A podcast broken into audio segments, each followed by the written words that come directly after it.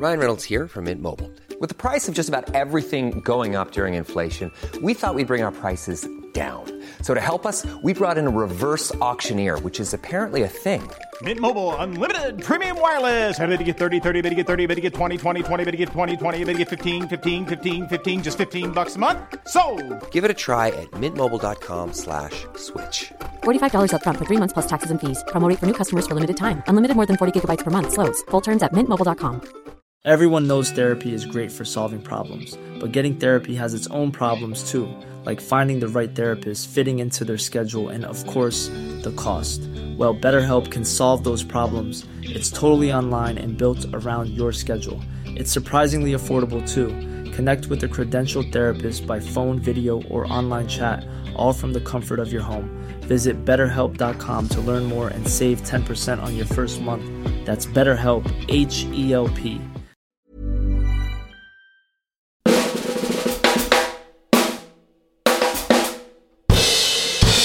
Of truth and movies. Today, Dunkirk, once more onto the beach for Christopher Nolan's epic recounting of what happened last time we tried to withdraw from Europe without proper planning.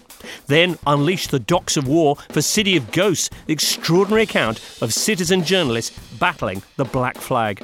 There's love for the late George Romero, father of the zombie genre, and the dead are alive in this week's film club too, as we revisit the Powell Pressburger classic, A Matter of Life and Death. It's Truth and Movies, a Little White Lies podcast. Hello there, everybody, and welcome to Truth and Movies. And rarely has our deluxe studio been as crackling with excitement as it is today, with David Jenkins and Adam Woodward lined up together to deal with one of the really most important film outings that I can remember for a while. Oh yeah, Dunkirk is a film we've been anticipating for pretty much the entire year. Obviously working on the magazine, and it feels like a long time coming. So. Mm. All right, anticipating, salivating. Will we appreciating? We'll be talking about that very, very shortly. You can get in touch with us. Please do. The email address is truthandmovies at tcolondon.com. Of course, there's also at LW Lies on Twitter or the Little White Lies page on Facebook. Tony Coward's got in touch to say, really pedantic, I know, but there are no monkeys riding horses in the Planet of the Apes films. The clue is in the apes bit in the title. Adam, that was you. Tomato, tomato. Well, yeah, uh, monkeys and apes are both primates, but monkeys, of course, have tails, don't they, David? Which apes don't. You- Well, I, I didn't know that, but Did you now, know that? now, yeah, I feel I'm being educated on Every uh, day's a school day. Yeah, Yep. I think All we need more, more simian facts on this podcast. Um, no, that's all I've got. Sorry. Oh, All right. Maybe listeners would like to write in with more ape or monkey facts. Uh, we'll certainly be hearing more from listeners about our film club this week, A Matter of Life and Death. But we're going to begin with that much anticipated Christopher Nolan Dunkirk. Dunkirk hitting cinemas worldwide this Friday, the 21st of July, starring, how do I pronounce this? Is it Fionn Whitehead? Fionn Whitehead. and, and Kenneth Branagh, Mark Rylance, Tom Hardy, Cillian Murphy. Oh, and Harry Styles is in it too. You might Who's not he? Have heard about that. David, you had the pleasure of a long chat with the man behind this, Christopher Nolan, not so long ago. And there's a great quote from that in your piece where he says, This isn't a war film, it's more a movie about survival. I would agree with him on that. I think, although obviously it is a uh, the context, the backdrop, the historical setting is very much a kind of military episode in the sort of early Second World War British campaign, I guess. Um, what's interesting about the film, or the prospect of the film when he was making it, was this idea that he was going to make a film about war, which was experiential.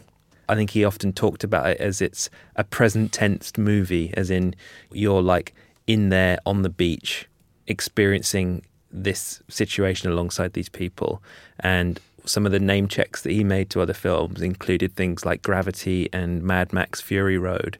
So it was very much a kind of, I want to get all the feels with this film. Right. Also, The Thin Red Line, Terrence Malick's uh, extraordinary picture, which he had, had a screening of for the crew. I believe so. Yeah, he did that. But I think for that film, it was more of a kind of here's a great war film, but we don't necessarily want to Right. emulate it. Although Um, it, it did share a, a- a strong impressionistic approach to the material. Adam, also up on the Little White Lies website, along with that Christopher Nolan interview, is a tremendous uh, little video essay about Christopher Nolan's approach to time, which once again is a huge part of this film. Yeah, um, provided by an amazing uh, video essayist called uh, Luis Azevedo, also known as Beyond the Frame on YouTube.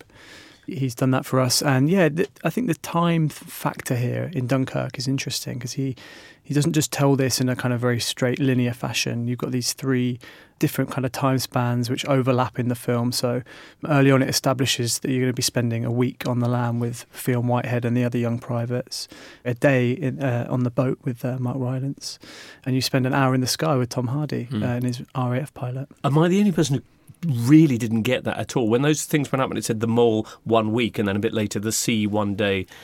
I think they possibly could have made it slightly clearer. But that's what it Um, means anyway. When you see that at the start of the film, which I hope you will see because you have to go and see this film, um, that's what he's talking about. In essence, although it's a very people have said, oh, it's a very different film for Christopher Nolan because it's the first thing he's ever made about documented reality. I mean, he is a sort of fantasist, fabulist by trade, but now he's got making this real movie. But actually, in terms of how he deals with time and this kind of almost sort of Russian doll approach. It's the same as Interstellar Or Inception oh, particularly, and where you've got the where you've got the three different time frames Mm. existing at the same time.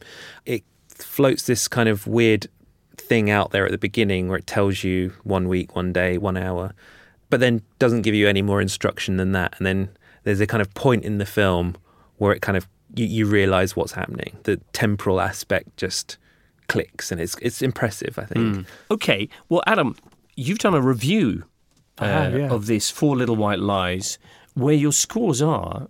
I'm giving a little something away. Five anticipation, five enjoyment at the time, and only three in retrospect, which is interesting. So, looking back, you felt less and less rewarded by what you have described as a little bit of a soulless. Y- Yeah. I, I have a very similar reaction to a lot of his films. Probably going back to like Inception was the first one where I was so blown away with it at the time in the cinema, and I think literally in the time it took me to walk to the tube station after seeing the film, it suddenly started to, to nag at me and, and gnaw away at me. And I, I get a similar thing with this. I think as impressive as it is, and we should we'll kind of talk more about this, I guess, but as a kind of technical achievement, as an exercise in craft, it is immaculate. It's unimpeachable. I do think there's something weirdly ungratifying about it. Hmm. This is maybe straying slightly into spoiler territory, although I do mention it in my review.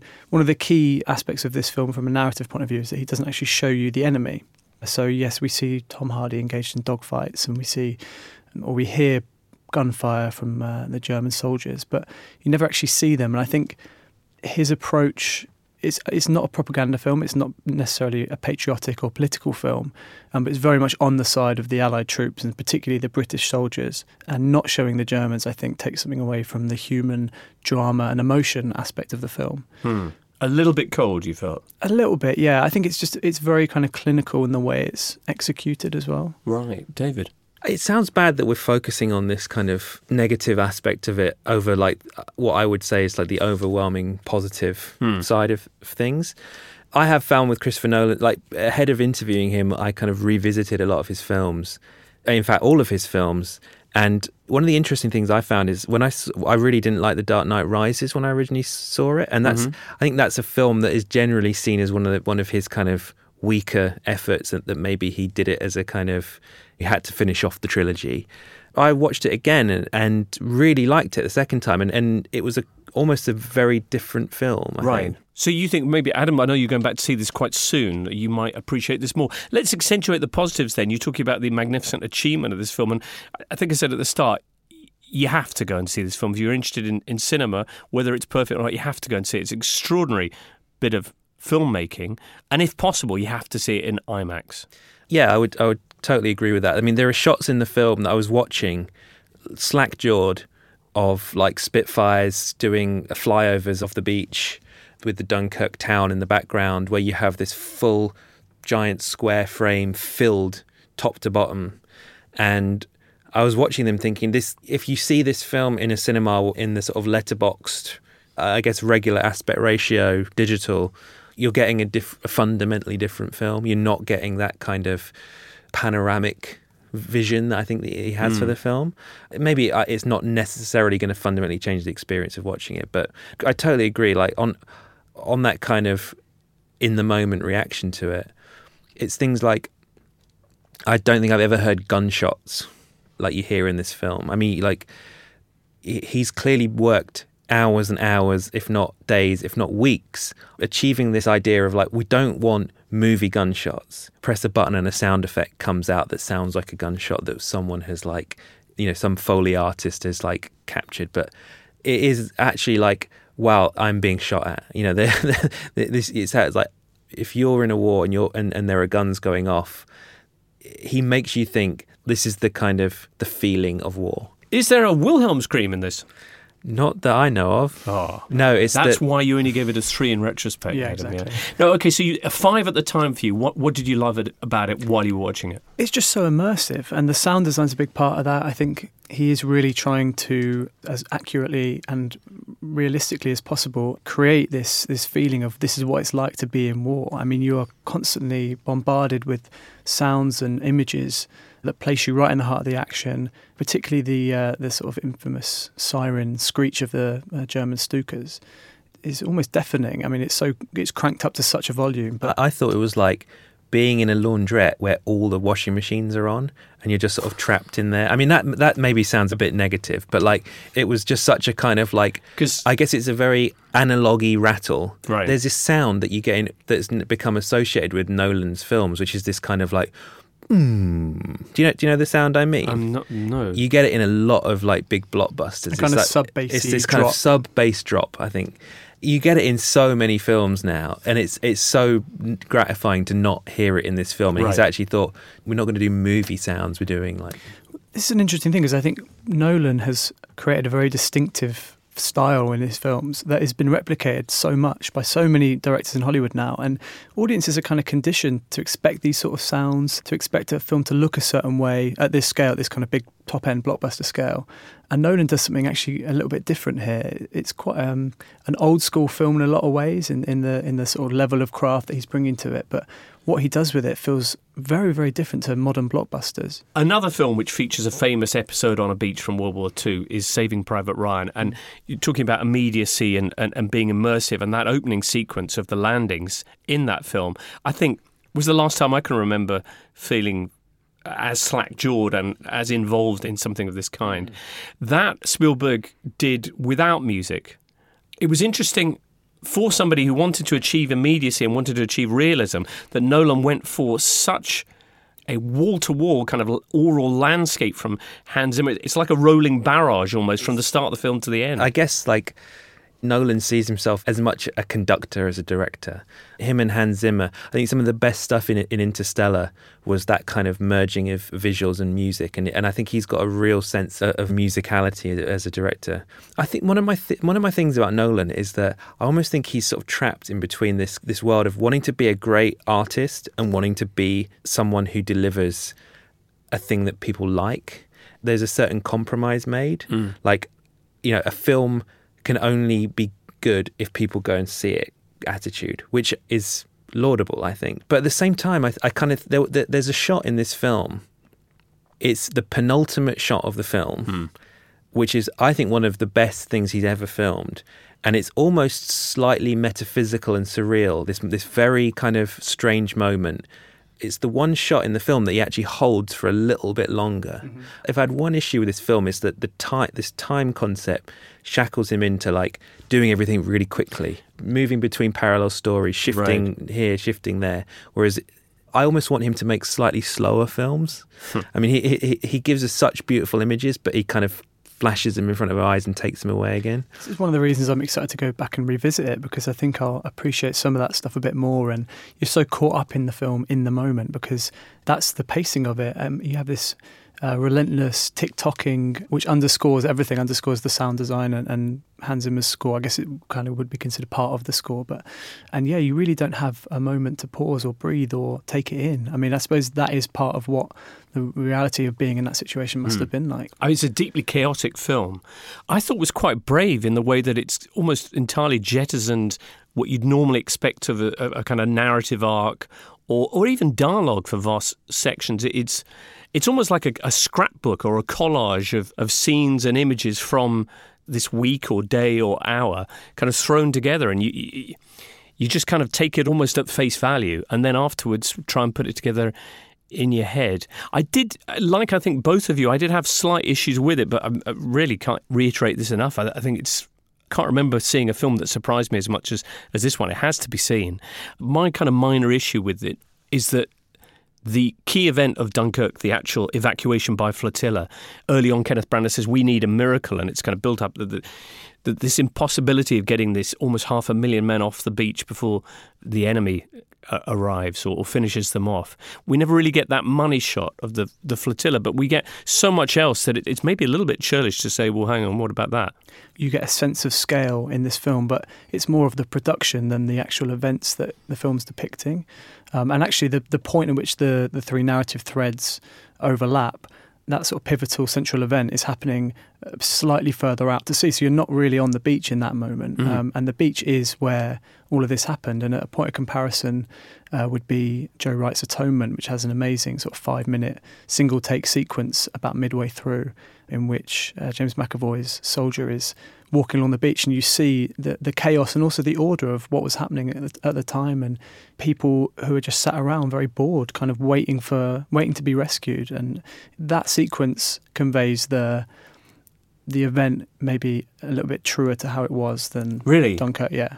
In terms of uh, just because I've read up so much about Dunkirk and, mm-hmm. and read various stories and I think it's admirable that he decided not to make this from a single perspective a lot of historical accounts do say that there are so many different stories and so many which uh, are yet to be told, you know, because they've been lost or or whatever. But that's one thing I'd say is you, I didn't really get a sense of like the full scale of what it meant to be among, say, 400,000 men stranded on a beach. At the same time, I kind of think, well, if you do want that kind of heavy exposition and mm. you want it to be more of a kind of military history, I mean, you do have the sort of the 1950s Dunkirk. I'm sure will be readily available now to revisit, which is the sort of dull, episodic, very conventional, like we're going to tell a story about this thing that happened and right. we're going to sort of build up some sentimental characters and i mean i wasn't necessarily craving that i'm just it's more of an observation of that's not what the film is mm. it's clearly not what he's trying to do or what he's set out to do yeah. so don't expect that going into it. It is a step away from the traditional a- a- approach to filming something like this, and, and, a wildly successful one, I think, in most parts. Do you, you stand by the, the scores five five three, Adam? Yeah. Okay, David, what would you? I would probably say slightly different, five four four. I think I lost a bit of interest where, where, as with all of his films, the kind of the cross-cutting mayhem starts. Mm. He's forcing you to sort of think about where you are, who you're with, what you're watching, what's happening. And I didn't quite feel that come across. Right. It's so beautifully laid out. And, and then you get this kind of cacophony at the end. Even Hans Zimmer's score goes into this weird kind of almost drum and bass segue. um, but I absolutely, in fact, I've thought about it a lot. And there are some little stories, some little kind of subplots involving smaller characters that I want to revisit and look at again in more detail. I think mm. so. There's a little subplot involving a character played by Barry Keoghan, I think his name is oh, yeah. Egoin. I, am not sure how to pronounce his surname, but he's a, this kind of up and coming young actor, and there's a sec- section where he uh, jumps on one of these pleasure boats uh, just as it's kind of leaving the dock to get to head to Dunkirk. And it's a it's a bit of a, a reaction on his part, and he doesn't really know where he's going or why. And that subplot actually ends up being quite interesting hmm. and and quite sort of it deals with quite a sort of thorny ethical conceptual subject which you know it, almost like a kind of paths of glory right idea of like you know what goes on in the theater of war you know well so. it's interesting because here my scores are uh, five anticipation four at the time and then absolutely five or higher i'm desperate to go back and see it again not seen anything like it for I don't know when. But the one, apart from my little quibble about the where's the flotilla, Chris, uh, the other thing I thought was that it is such an extraordinary impressionistic collage. It is so immediate. Uh, there are so many startling sights, so much confusion. It is so immersive. The one bit where I felt it didn't quite perhaps carry the same punch was when he does include narrative, like the section in the boat. That didn't work quite as well for me, but you know what? I'm with you when you say let's not quibble about the negatives because it is an amazing film and everyone should go and see it. I mean, I know we've said this before, but the the concept of scores for a film like Mm. this seem slightly uh, like abs- more abstract Let's because when you're dealing with someone like Christopher Nolan, who is working at that slightly higher level than than most other people, a four for Christopher Nolan film is slightly higher than a four for something. Gotcha. That, you know, Should we let's bin the scores for Dunkirk and instead give scores for Harry Styles' performance, anticipation, enjoyment, and in retrospect? yeah, that's a good Oh, idea. f- fives across the board. I think. Really? Yeah, he's Yeah. he's great. I mean, the the performances we should say I, I think are strong throughout. Mm. Um, Kenneth Branagh does uh, some good work with some pretty corny dialogue. Fionn Whitehead, Ditto Mark Rylance. Ditto Mark Rylance. Uh, Fionn Whitehead, who barely has anything to say, is amazing. I mean, just the camera.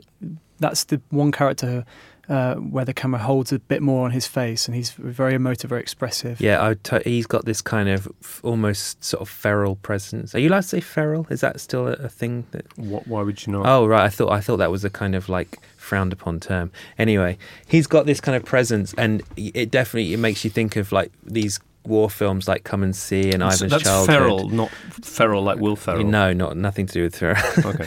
yeah, he he kind of makes you think back to these films like Ivan's Childhood and Come and See, which are sort of movies where you're kind of experiencing war with these young kids who don't quite understand what's happening. It's super expressive, and he just does a lot with with nothing. If I may, just a final word on talking about the kind of arbitrary nature of applying scores to a film like this. I left the cinema feeling like actually questioning what a film at this level is. And I think it is quite remarkable that Nolan is making something this commercial, given the subject matter, that contains so little dialogue, so little in the way of exposition and, and really story and narrative. Um, so yeah, I think that that has to be applauded. It, Hmm. It's a subversive blockbuster, I think. Wow. Is that is that is that too much? No? No. Oh, okay. There you go, Dunkirk. So, next up, after this drum break, we're talking about City of Ghosts.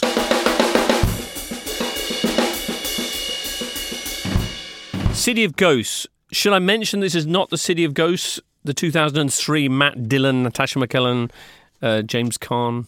I wasn't aware that there was I- a film called that. Did you I know? think people have forgotten about that film right. already. So I would. I don't need to mention to you, listener, that I- this this is very different. This is a documentary from uh, Matthew Heineman, who had the Oscar-nominated Cartel Land about Mexican drug wars, and it follows the citizen journalist collective Raqqa is being slaughtered silently. As they basically fight to expose human rights violations by ISIS, filming within Raqqa under ISIS rule, and their increasingly deadly media war with the fundamentalist group. Mm. David, Hmm. it's an incredible subject, and the people, both inside and outside the city, that, uh, that feature in this film are uh, extraordinary people as well. Does the film do the subject justice? I would say so. I mean, it's like you know, I think that this is a kind of a film that wants to shake you by the lapels a bit and you know alert you to this horrendous thing that's happening that is that you know we're not seeing in the in the media and there's not really kind of blanket media coverage. I think it's a very interesting film to talk about with relation to Dunkirk because I think that sorry to rattle on more about Dunkirk, but watching this, the concept of this is about the irrepressible nature of, of journalism and sort of democratization of technology. Everyone has a smartphone. So, in essence, everyone can document what's happening around them to some respect. Just a normal person filming things happening in the streets, video reportage. It's very similar to what Christopher Nolan's doing in a way, or emulating on this far, far grander scale, I think. But you know, it's trying to get that immediacy. And yeah, I mean, this this film is is um, you're with these heroic journalists. The film sort of shows the takeover of Raqqa after protests against the Assad regime, and how these guys with their black flags and balaclavas kind of roll into town and just sort of take advantage of of, of a moment. It's almost like a kind of mini coup. Pretty much the first thing they do is round up rebels in the town square and just execute them in front of yeah, everyone. it's, it's worth mentioning there's some very harrowing footage, a very explicit footage of the kind of atrocities that had been committed there in this film. Adam, what was your take on it? Yeah, it's, it's incredibly tough to watch, but I think vital because it is the sort of stuff you just don't see in the media. And in the same way that ISIS uh, and other groups have uh, exploited and, and used social media and the internet to kind of get their, their hate message across, these journalists are doing the same thing and they've managed to build up an amazing following from nothing over the course of a few years. And I don't think you would have been able to do that. I mean, there are certain parallels with other oppressive regimes that have come up, you know, going back for centuries. It kind of makes you think, what would I do in that situation? Mm. Would I be powerless to kind of help? And, and I'm actually just currently watching The Handmaid's Tale. If anyone's seen that, Me too, and it's funny because that's a science fiction or a fantasy in which we're kind of titillated by the notion of living under such an oppressive regime, but it's actually happening to people, and indeed far worse than that right now. Yeah, and we think we like to think we're sort of cocooned from that in our in our sort of cozy Western world, but actually we're we're not. I, I think, and and you know these kind of basic human rights and freedom of speech and stuff like that. They're so precious and uh, so kind of fragile as well and vulnerable. And this shows what happens when uh, a very kind of powerful, single-minded group takes advantage of that. Mm. That's one of the, I think, the key themes about this. Another one that comes into play increasingly as, as the documentary goes on, by dint of the fact that they ha- the, the journalists have to flee from Raqqa. A lot of them do. Some remain within the city, and eventually end up in Germany seeking some kind of safety. Is the whole context of the refugee crisis and immigration? I had a slight issue here with what I think is.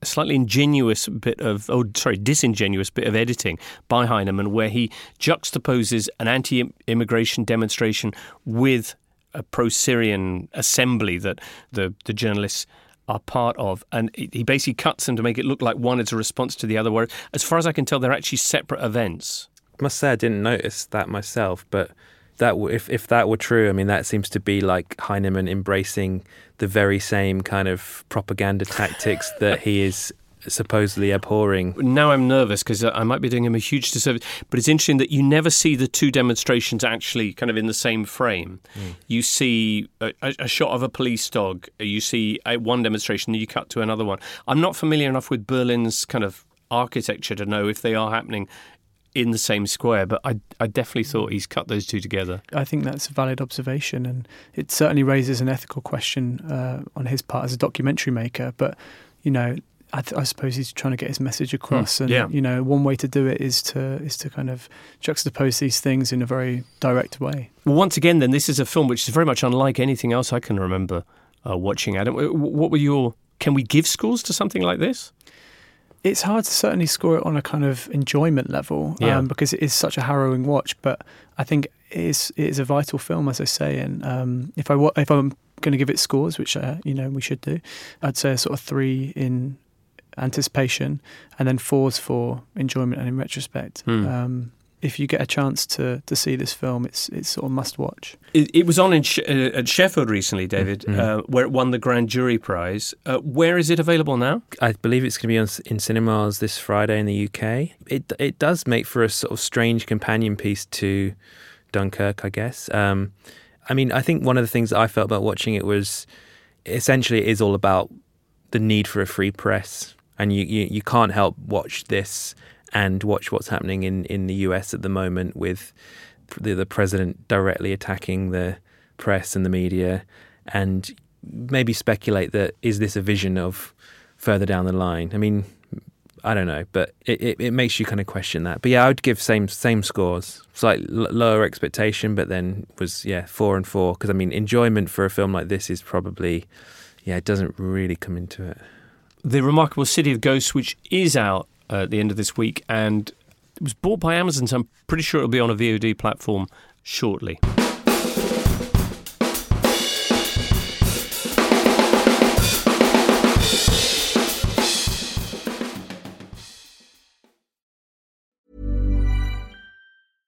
Ryan Reynolds here from Mint Mobile. With the price of just about everything going up during inflation, we thought we'd bring our prices down. So to help us, we brought in a reverse auctioneer, which is apparently a thing. Mint Mobile unlimited premium wireless. Ready to get 30, 30, bit to get 30, bit to get 20, 20, 20, bit to get 20, 20, bit to get 15, 15, 15, 15 just 15 bucks a month. So, Give it a try at mintmobile.com slash switch. $45 upfront for three months plus taxes and fees. Promo for new customers for limited time. Unlimited more than 40 gigabytes per month. Slows. Full terms at mintmobile.com. Here's a cool fact a crocodile can't stick out its tongue. Another cool fact you can get short term health insurance for a month or just under a year in some states.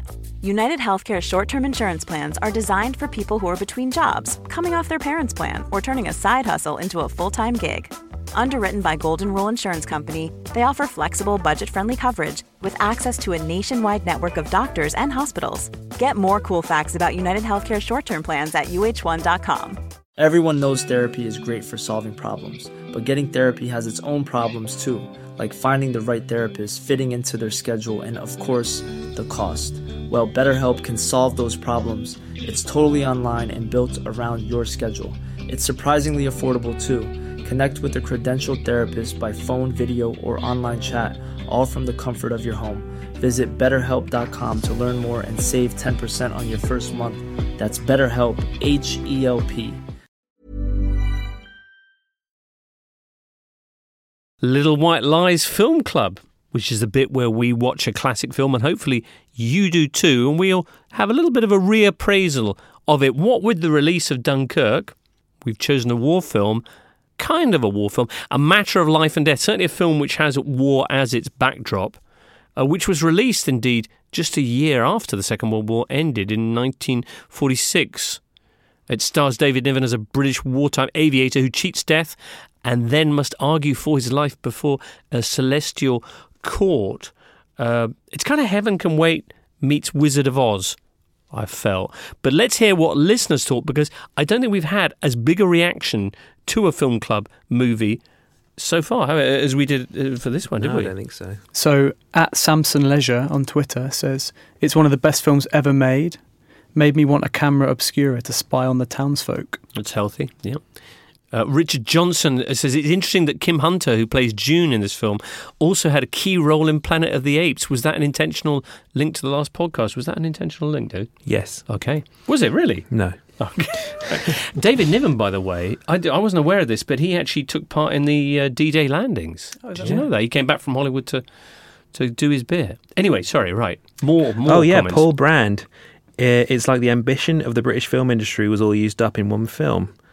Uh, only a few other Powell and Pressburger films ever came close to matching it in its scale. Wow, is that fair? No. Okay, which, by the way, Powell and Pressburger, I mean, the red shoes I'm familiar with. What else, if you saw this and loved it, what, what else should you seek out? you know, they had this, and they had Red Shoes, and they had the Life and Death of Colonel Blimp, and Black Narcissus. Black, Black Narcissus. And my actual personal favourite of their films is another one of their kind of slightly whimsical war films, their Canterbury Tale, um, where it's kind of before something is going to something big is happening in the British campaign, and you've got all these soldiers in Canterbury doing, you know, walking the Pilgrim's Way, wondering what's going to happen to their lives, and it is an extraordinary, extraordinary film. Sorry, a little kind of segue there No, no, I think on my love of to and. Pressburger. But yeah, this is this is very expressionist fantasia, more like one of their kind of Red Shoes or Tales from Hoffmann, like very very over the top. Right. Lots of amazing special effects. Ben Nash says, why was it called Stairway to Heaven in the States? The answer being that the American lawyers felt no film with death in the title would succeed over there. Pressburger argued that Death Takes a Holiday had been a substantial hit. The lawyers said, though, that the title made it explicit, because death was taking a holiday, that no one would actually pass away, whereas A Matter of Life and Death was ambiguous. Bless. And you also get the amazing shot of the uh, there is an, The a stairway. literal Yeah. stairway to heaven. Yeah. Uh, Sean J. Skinner uh, says it's in his top 10 of all time. Showed it to his partner recently, uh, and she said she'd never seen or heard of it and was blown away. John Sharp finally says it has what may very well be the best beginning to any film ever. Yeah, it's an extraordinary opening and extraordinarily emotional as well. I was and what that must have been like in 1946 to witness at a cinema. Yeah, I was I was watching this. I've seen this film a few times before, but um, rewatching it, especially in anticipation of Dunkirk and everything else, thinking about World War II and watching this film, thinking what must it have been like in 1946, watching this for a British audience who were, you know, coming out of the, of the end of the war. And um, yeah, amazing opening scene where uh, David Niven is on his Lancaster bomber and mm. is effectively going down and uh, is uh, on radio communication with uh, an American what, what would you describe? What's the role? Well, radio operator. Radio. But what I was trying to work out what in, in what lay the emotional power of that scene beyond the fact that obviously it's a, a very dramatic moment. But I think that whole opening, the way that it begins with this universal canvas and slowly zooms in past all the supernovas, etc., onto the planet Earth, and then drifts through all the radio static and chatter. And he's the first human person you, that you actually, the first person that you see, and as such, almost takes on an everyman uh, identity. It's a remarkable bit of filmmaking. I mean, it is a really amazing moment in that it's that kind of, I guess, it's a very sort of rare moment in that it's a guy who knows he's about to die in full consciousness and he can be and he's kind of you know can articulate his feelings about that and you know make you know make his peace uh, even like to an extent, and then the way that Niven sort of you know it's quite thea- it's almost like he's giving a you know a final curtain performance or you know but um, to June down the line, and then the way he sort of just you know cheerio and then just jumps out of the, the, the out of the fuselage. Actually, is fuselage the right sort fuselage. of fuselage? Fuselage. Hmm. It's probably fair to say that the rest of the film it does become more conventional as it goes on, although there are still surprises. There's that bit where he's going under with the anesthesia, and, and you see this this the veined eyelid closing over the lens. Wow! Um, but I thought it was really interesting the fact that uh, when it gets to the trial at the end, it seems almost an obvious notion to Powell and Pressburger that a jury made up of citizens from the history of the world are going to be not well disposed to the English which in 1946 I would have expected very much the opposite kind of appraisal of Britain's standing. Mm, it's quite it's quite sort of ahead of its time in that mm. in that way of thinking as well. And talk about the emotional impact it would have had. I'd say it's more of a philosophical film than a religious one, but showing um, initially the the sort of gates to heaven and all these soldiers coming through must have been quite a kind of heartwarming thing for audiences to see at the time. Um, but then, as you say later on, it then doesn't contradict itself, but it presents this idea that actually prior British military exploits um, haven't necessarily put us in, in, in, good stead with other other nations. And, yeah. yeah. Very nicely put. All right, well, that was a matter of life and death. And speaking sadly of death, of course, George A. Romero uh, passed away after a, a, short battle with lung cancer uh, last week. And next week's film club is going to be an homage to one of his works. Uh, Romero, who effectively ushered in a whole new genre when in 1968 he dropped this on American cinema going folk. Night of the living dead, the dead who live on living flesh. The dead whose haunted souls hunt the living. The living whose bodies are the only food for these ungodly creatures.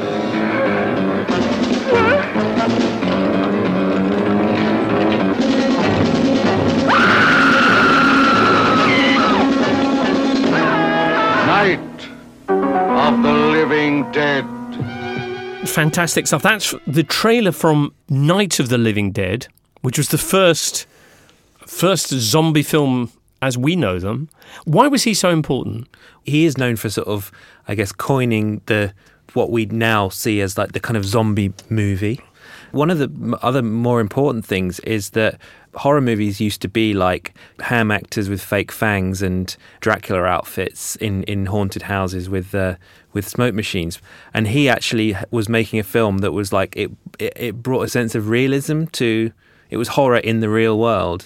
Night of the Living Dead, set in Pittsburgh, and all of a sudden the, this couple, uh, you know, they're visiting a cemetery, and then bang, there's a zombie just walking through, and you're you're you're in it. It's happening. It's happening in the real world.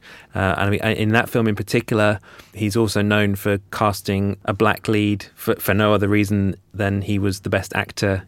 The politics of the film now seems so much richer, I guess, uh, in that it feels like it's a film about um, persecution. Uh, if you if you see it now, I guess. Uh, So from the original trilogy, you had Night of the Living Dead, the old black and white, starts off in the cemetery. Then you got the shopping mall one, Dawn. Dawn of the Living Dead, and then the third one is the one that we are. Can I can I suggest if you want to go back and watch all three, and I'm going to try and do that, then then please do. But make sure you watch the third one, Adam, 1985's Day of the Dead. What's so special about that one? Yeah, that's uh, the one which is sort of set in a military bunker, and it's probably the most uh, explicit, gory one of the three. It's actually the first film of his that I ever saw, um, so it'd be fascinating to revisit now because I've not seen it in many years. But um, yeah, it's probably not the, the best known of, of those original ones, but I think it's possibly the most interesting um, visually and just kind of from a kind of craft point of view. I think it's one of those films that you think, oh, it's zombies. There's a, what can you do with zombies? And you see this film, and it's like, oh wow, you can do that with zombies. Right. I mean, it is like proper sort of philosophy, politics. I mean, we'll go into it next week. So much of the appreciation about George Romero has been about how he used the zombie flick as a vehicle to bring in other other themes. Uh, a, a lot of people also commenting what a splendid bloke he was. Oh I- God, that's that's one of the things that I've noticed that people are posting images of him, and I don't think I've seen a single image of him not smiling, giving this very big toothy grin. He, he you know, uh, from what I hear, he was just an absolute doll. Right. We've actually um, this week uh, just published a previously un, unread and seen uh, interview with George Romero, which one of our contributors did a few years back while he was in town at the uh, London Film Festival. So do yeah do have a read of that because it's really fascinating what he has to say about um, his experiences in Hollywood, especially, and um, his kind of view, I guess, on on filmmaking. Interestingly, uh, on the BFI website, they've got a his top ten movies. He did a top ten movies thing for them a, a while back, and do you know what his number one is? Of his own movies, or no, no, other of people's just his favourite movies ever. He frames the whole thing as "I'm going to hell. These are the ten movies I'm allowed to take with me," and it, it's it's delightfully told. But his number one is The Tales of Hoffmann, Powell and Pressburger. This is one notch out of alphabetical order. He says, I decided to give it the status of last position because it's my favourite film of all time, a mo- the movie that made me want to make movies. So, how about that? Should also, by the way, if we're talking about people who we've sadly lost this last week, uh, salute Martin Landau, the uh, the American actor, and Patton Oswalt, pointing out that when George A. Romero was 19, he worked as a page boy on North by Northwest, which of course was a film which featured Martin Landau to such chilling effect. I never saw him in, in Mission Impossible. I've, I've got to admit, but as most people of my generation probably would know and love him from uh, Ed Wood. Oh, right, yeah. For which he won an Oscar. Hmm. And I think someone had mentioned that it was maybe the only time someone had won an Oscar for playing another, and, and only time a male had won an Oscar for playing another actor. But maybe if avid listeners know otherwise, they can get in touch. Please do. All right. Well, the, the way to get in touch with us, as I mentioned before, truth and movies at tcolondon.com. Twitter is at LW Lies, or there's the Little White Lies Facebook page. And one day there will be a, a special podcast home on the Little White Lies website. But some terrific movies this week. Do hope you enjoy them. David, any final thoughts? No, nothing from me. Just, uh, I guess I'm going to sort of be that boring person and say if you do go and see Dunkirk, maybe try and see it the way that it was intended. On the IMAX. On the IMAX 70 mil. All right, yeah, I think it's worth Jumbo it. Vision. Yeah, nice one. Uh, that has been Truth and Movies. We'll see you again next week. In the meantime, it's a Seven Digital production.